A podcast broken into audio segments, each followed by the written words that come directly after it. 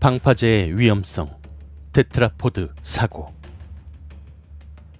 바닷가에 간다면 흔히 볼 수 있는 방파제. 방파제는 보통 테트라포드, 통칭 TTP라고 불리는 구조물을 쌓아 올려 만듭니다. 1m 남짓하는 작은 것부터 4m 이상 되는 큰 것까지 천차만별이죠.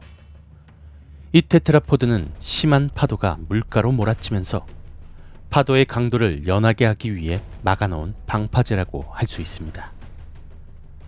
아마 바다에서 낚시를 좀 하셨던 분들이라면 이 위에서 낚시해본 경험이 한 번씩은 있을 것입니다.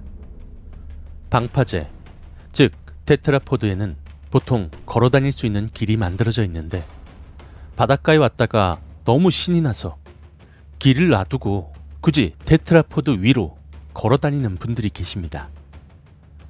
그런데 이 행동이 아주 위험한 행동이라는 것이죠. 테트라포드 사이사이에는 넓은 공간이 있습니다. 이곳에 발을 헛디뎌서 테트라포드 사이로 떨어진다면 어떻게 될까요? 보는 사람 입장에서는 순식간에 시야에서 사라지기 때문에 눈치채기가 힘듭니다. 게다가 혼자 왔다가 빠질 경우엔 더더욱 그렇죠.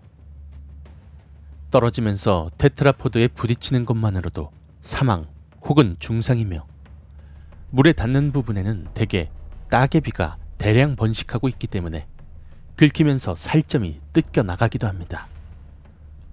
거기에 파도까지 치면 그 안에서 물이 돌고 있기 때문에 다시 올라오기도 더더욱 힘들죠. 파도 소리로 인해서 도와달라고 소리쳐도 잘 들리지도 않습니다. 그리고 애초에 테트라포드 주위엔 사람이 많이 다니지도 않습니다. 일행과 함께 왔다가 잠시 안 본 사이에 사라져서 한참을 찾다가 시신으로 발견되는 경우도 있는 마당에 만약 혼자서 왔다면 그냥 죽은 목숨이라고 생각하시면 되겠습니다.